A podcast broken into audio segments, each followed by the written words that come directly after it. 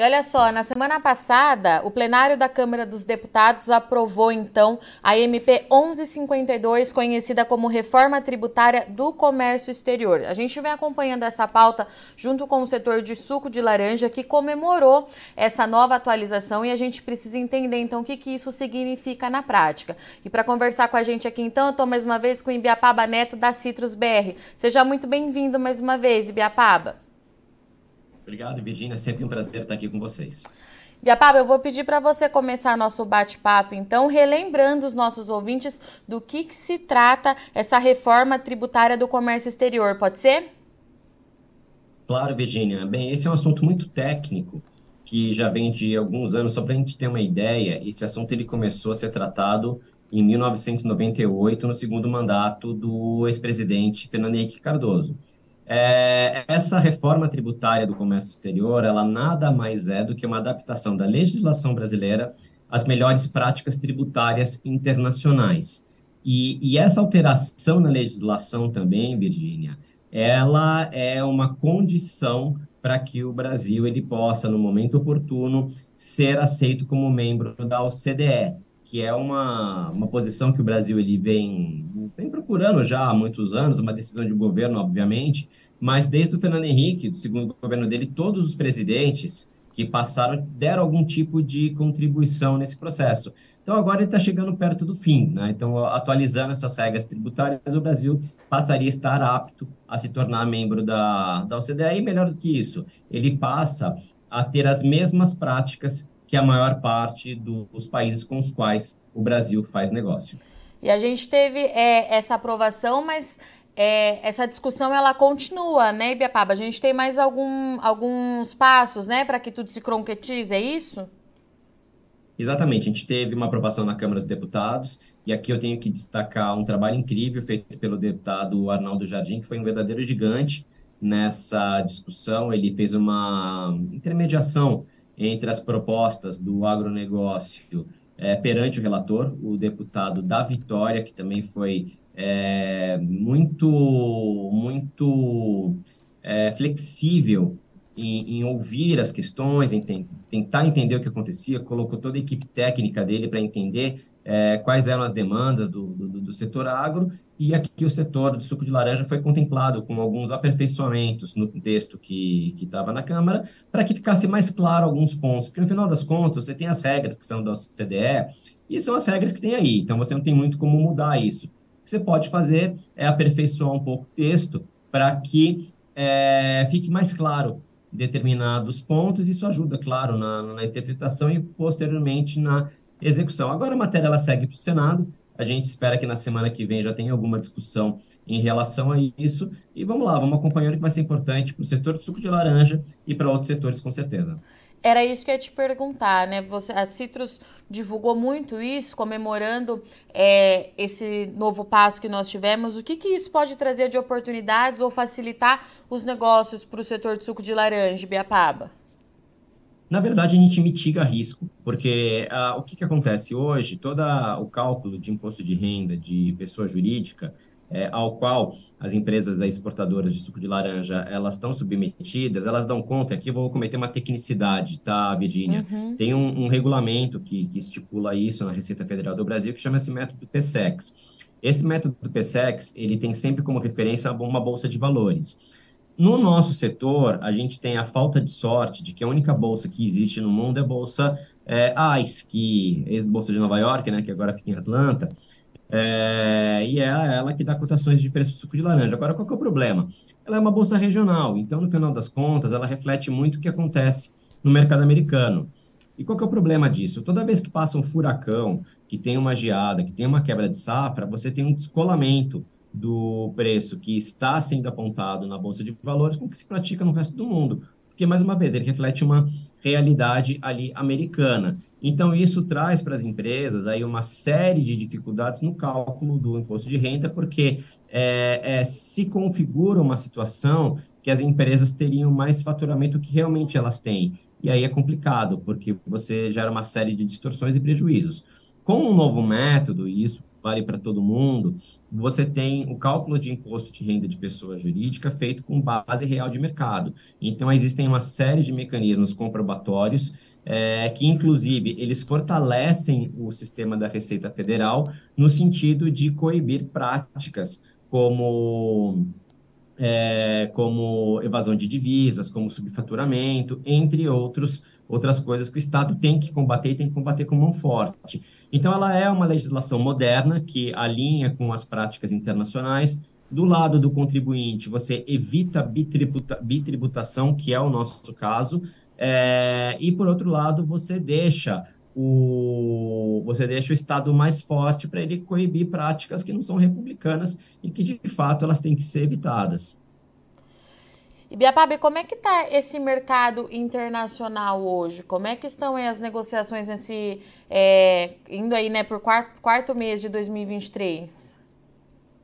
Você está falando em relação à safra de suco, a safra de laranja? Sim. Olha, a gente está indo agora, Virgínia, para o pico da entre safra. Tá. Né? Então a colheita, a colheita ela acabou ali em meados de março, né? Ela atrasou um pouco por causa de clima, foi uma colheita bem difícil esse ano, diga-se. É, agora a gente está em abril, abril aqui é o pico da entre safra, né? Quando as coisas realmente ficam mais paradas, uma época mais de manutenção das fábricas. É, existe uma perspectiva que essa safra ela seja um pouquinho antecipada, ela comece um pouquinho mais cedo ali em meados de maio, mas Obviamente, quem determina isso é o clima, então a fruta precisa estar pronta para ir para a fábrica, né? Não adianta você fazer é, suco com uma laranja que não esteja em condições, mas ao que tudo indica, é, ela é uma safra que deve começar um pouquinho antes. É, no dia 10 de maio, o Fundecitrus vai fazer ali a, o anúncio né, da estimativa de safra. A gente está esperando o mercado, de maneira geral, uma safra um pouco maior, um pouco mais confortável do que essas duas últimas, e vai ser importante isso, porque os estoques de suco realmente ficaram muito baixos por conta de duas safras relativamente pequenas e, acima de tudo, pelo desastre que aconteceu na Flórida né, nos últimos anos. Teve furacão passando por lá, teve aumento da severidade do greening, uma série de problemas, o que fez com que demandasse mais suco do Brasil, que é bom, mas, por outro lado, o Brasil ficou um pouco sozinho no mercado internacional como grande fornecedor, até o México, que vinha ali tendo um papel importante de, de suprir o mercado americano, também teve problemas por conta de uhum. clima. Então, realmente, o Brasil foi muito demandado, e isso deve ter um impacto aí no, no, nos estoques de suco é, na passagem de safra, que é 30 de junho. Então, estamos esperando uma safra melhor e um ano melhor, no final das contas. Esse Brasil muito demandado, né, Ibiapaba, em algum sentido pode ser ruim isso para os nossos negócios ou é importante a gente ter outros essas outras origens produtoras também muito ativas nesse mercado? Esse é um equilíbrio difícil, Virginia, porque, claro, é óbvio que interessa para o Brasil, Brasil vender o máximo que você puder. O problema é que quando você chega num nível muito crítico de restrição de oferta, você tira o produto da prateleira. E quando você tira o produto da prateleira, em algum momento o consumidor ele migra para um outro tipo de problema, para outro tipo de produto. Entendi. E aí depois essa volta fica um pouco complicado, porque ele acostuma também a, a, a consumir outras coisas. Então, de certa forma, quando você é, tem essas, essas restrições de oferta que são muito, muito graves, você acaba entregando consumo na mão dos seus concorrentes. E aí, no caso, os nossos concorrentes não são nem os outros produtores de suco de laranja. A gente está falando de realmente de outros pro, produtores de outros produtos que são concorrentes ao suco de laranja. Então, esse é um equilíbrio difícil. Então, claro, do ponto de vista do curto prazo, quanto mais suco a gente vender, melhor. No ponto de vista de médio e longo, longo prazo, eu tenho um pouco de dúvidas de quanto que isso fortalece ou enfraquece o setor no longo prazo. Papa, para a gente encerrar, então, é, qual, quais são as expectativas para esses próximos meses? Né? A gente tem essa MP que tem é, os próximos passos para acontecer, tem essa safra aqui agora do Brasil. O que, que a gente precisa ficar de olho para entender a dinâmica de tudo isso, desse mercado do suco de laranja? Olha, acho que primeiro é, o que deve acontecer nas próximas semanas é a gente olhar essa aprovação dessa MP no Senado. O Senado pode modificar ainda, se modificar ele volta para a Câmara. O prazo ele é relativamente confortável ainda, porque ela acabou de ser renovada por mais 60 dias, essa MP, então ela vai até meados de junho. Então, tem bastante tempo para que ela possa ter uma discussão de qualidade, tanto no Senado quanto na Câmara, se for o caso.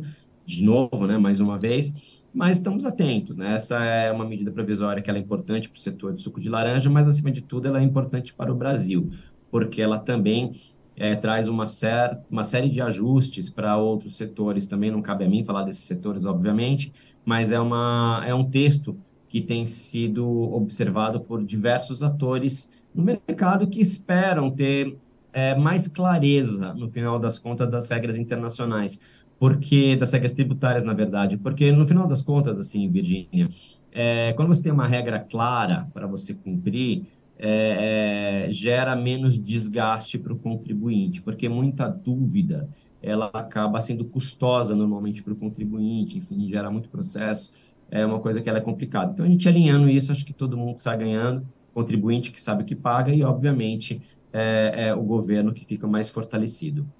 E coloca o Brasil em outro patamar de negociação, Ibiapaba?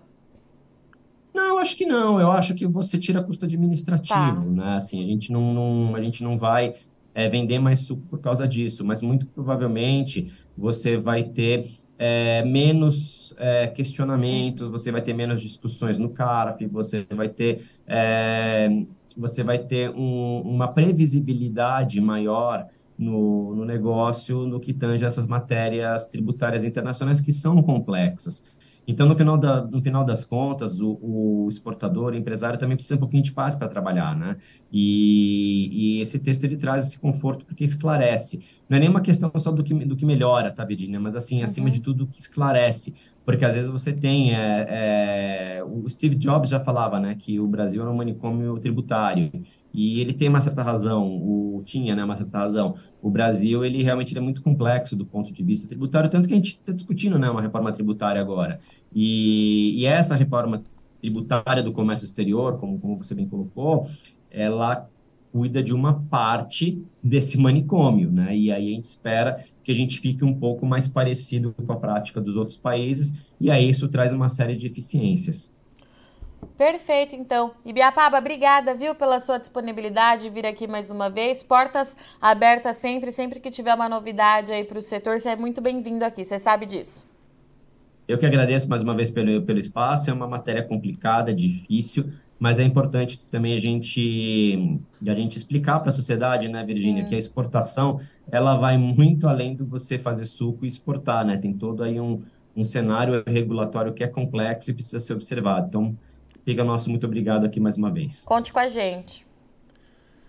Portanto, então estivemos aqui com o Ibiapaba Neto, que falou com a gente em nome da Citrus BR, que trouxe justamente é, essa comemoração né, desse avanço da reforma tributária do comércio exterior na Câmara dos Deputados. Essa MP agora, que é a MP 1152, se encaminha agora, então, é encaminhada para o Senado, onde a gente precisa acompanhar nos, nas próximas semanas, de acordo com o Ibiapaba, para ver o que pode acontecer. De acordo com ele, o grande feito disso é que, se aprovado no Senado, tudo isso isso vai trazer é, mais transparência para esse mercado. Vai ficar mais fácil da gente entender essas cargas tributárias e coloca então a gente num cenário mais confortável, o exportador e o comprador também num cenário mais confortável. A gente continua acompanhando aqui no Notícias Agrícolas de perto, qualquer novidade, a gente volta aqui para atualizar vocês sobre essa questão da reforma então tributária para o comércio exterior que deve impactar não só o setor de suco de laranjas, mas também outros setores aí de outros outros produtos exportados pelo país.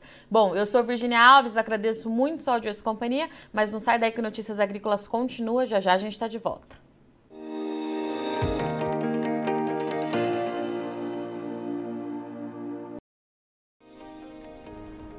Se inscreva em nossas mídias sociais no Facebook Notícias Agrícolas, no Instagram arroba Notícias Agrícolas e no nosso Twitter arroba Notiagre. E para não perder nenhum vídeo, não se esqueça de nos acompanhar no YouTube e na Twitch Notícias Agrícolas Oficial.